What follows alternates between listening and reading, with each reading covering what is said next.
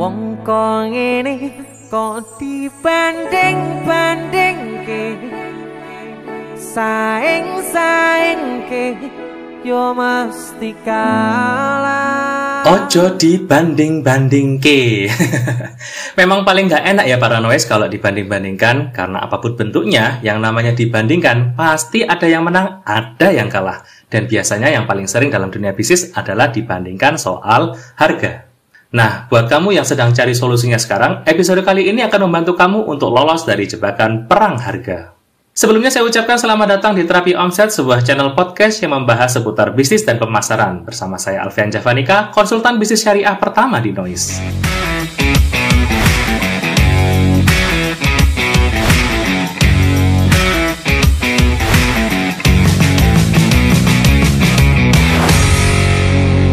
Ngomongin soal perang harga biasanya sudah gak asing lagi untuk banyak pebisnis. Bahkan sampai-sampai kita ini sesama pelaku usaha itu mikirnya kok bisa ya dia jual harga segitu padahal barangnya sama, kualitasnya sama, suppliernya sama. Terus untung berapa kalau jualannya segitu? Sebetulnya kenapa sih perang harga itu terjadi? Menurut terapi omset, alasan utamanya bukan karena persaingan yang ketat, bukan juga karena daya beli yang turun, tetapi karena Anda sedang butuh duit cepat. Yap, para noise gak salah dengar. Kenapa orang berani jual murah? Karena dia sedang butuh duit cepat. Padahal produk yang sama dijual yang lebih mahal itu masih laku. Kenapa kok dia mau jual murah? Artinya ada alasan ekonomi di situ. Tujuan kita berbisnis kan banyak-banyakan untung ya, bukan cepet-cepetan bangkrut. Maka dari itu, solusi kondisi seperti ini bukan dari luar, ya, melainkan memahamkan diri kita terlebih dahulu. Mulailah berbisnis di saat paranoid belum butuh banyak duit Sebab kalau sudah kepepet butuh duit, kemudian mikir mau baru mau buka bisnis, dijamin deh pikiran itu nggak bakal tenang ya. Dan sering kali paranoid akan salah dalam mengambil keputusan. Alasan kedua terjadinya perang harga adalah karena kita masuk di pasar red ocean. Kadangkala kita berbisnis itu sering kali ngikutin tren. Lagi rame jualan jilbab, semua ikutan jualan jilbab lagi rame jualan kue oleh-oleh semua ikutan jualan kue oleh-oleh. Lagi musimnya batu akik semua ikutan jualan batu akik. Nggak ada yang salah sih ngikutin tren hanya saja kalau pemainnya banyak penjualnya banyak otomatis pasarnya akan terbagi. Dan seperti biasanya kalau yang jual makin banyak maka harganya akan cepat turun ya. Maka dari itu cara termudah untuk kita bisa lepas dari jeratan yang namanya perang harga tanpa harus ganti produk adalah dengan cara kita mengganti segmennya terlebih dahulu. Siapa yang akan membeli produk kita, digunakan untuk apa, itu akan menjadi hal yang penting membuat kita bisa berpindah dari pasar komoditas menjadi pasar eksklusif.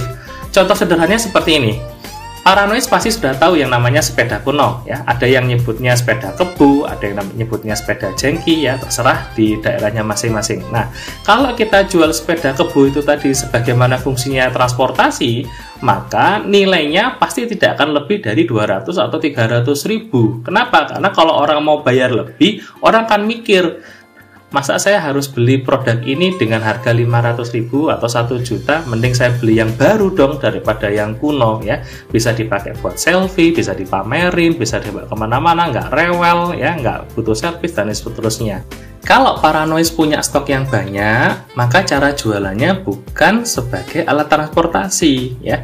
Paranoid bisa menggantinya dengan ide-ide yang berbeda. Contoh misalnya menjual sepeda kebo tadi sebagai sepeda antik ya. Otomatis pembelinya juga akan berganti, bukan lagi para pengguna sepeda tapi adalah restoran misalnya, hotel, pengelola bandara ya. Dan menariknya mereka belinya bukan cuma satu tapi bisa banyak ya. Dan asiknya lagi adalah kita bisa jual barang kita dengan harga yang lebih mahal. Kenapa? Karena pasar kita buta harga. Nah, teknik mencari pasar seperti ini para noise bisa pelajari lebih dalam lagi nanti ketika masuk di kelas terapi omset. Tetapi para noise bisa mencoba belajar secara mandiri terlebih dahulu ya. Alat bantu yang biasanya kita gunakan adalah Google ya. Silakan buka handphonenya masing-masing atau laptopnya masing-masing dan ketikkan di situ google.co.id kemudian Paranoise ketikkan nama produknya Paranoise kalau Paranoise jualannya ada jilbab ya ketik jilbab. Kalau jualannya adalah jasa catering ya ketik jasa catering atau catering saja ya. Nah tapi ingat cara menggunakan Google-nya jangan seperti yang kemarin-kemarin ya, alias jangan keburu-buru tekan enter ya. Paranoid bisa lihat ketika ngetiknya perlahan-lahan akan muncul yang namanya suggestion atau saran ya, saran pencarian. Nah, saran itu muncul bukan karena tanpa sebab. Saran itu muncul karena pola daripada pencarian penggunanya. Artinya ada orang yang memakai Google sedang butuh sebuah produk dan dia mengetikkan produk yang dia cari. Nah, Google merekam pencarian tersebut dan mengurutkannya sesuai dengan banyaknya pencarian. Kita sebagai penjual melihat nih pasar butuh apa, datanya dari mana? Datanya dari pengguna Google itu tadi. Nah, coba kalau misalnya para nulis ketik kata jilbab, nanti pasti akan muncul ada jilbab virgo, ada jilbab sport, ada jilbab segitiga dan seterusnya ya. Nah, kalau menurut para noise Pak, saya ini sudah uh, bisnis jilbab dan segmen saya adalah jilbab sport gitu ya. Nah, ya sudah kalau gitu diketik lagi tambahan ya. Jangan buru-buru mengambil keputusan. Ketik aja dulu pelan-pelan. Jilbab spasi sport. Muncul apa? Kemudian suggestion berikutnya. Nah dari situ kita tahu oh ternyata jilbab sport itu pembelinya paling banyak adalah anak sekolahan. SMP, SMA gitu ya. Dan yang paling banyak dicari itu adalah ukuran M. Warna yang paling banyak diminati itu hitam dan putih modelnya ada dua ternyata yang dicari. Yang jilbab pendek atau yang sampai menutup dada ya. Nah kalau misalnya paranoid jeli paranoid cukup fokus aja di market ini otomatis paranoid tidak kehabisan waktu ya. Marketnya jelas sudah anak sekolahan ya.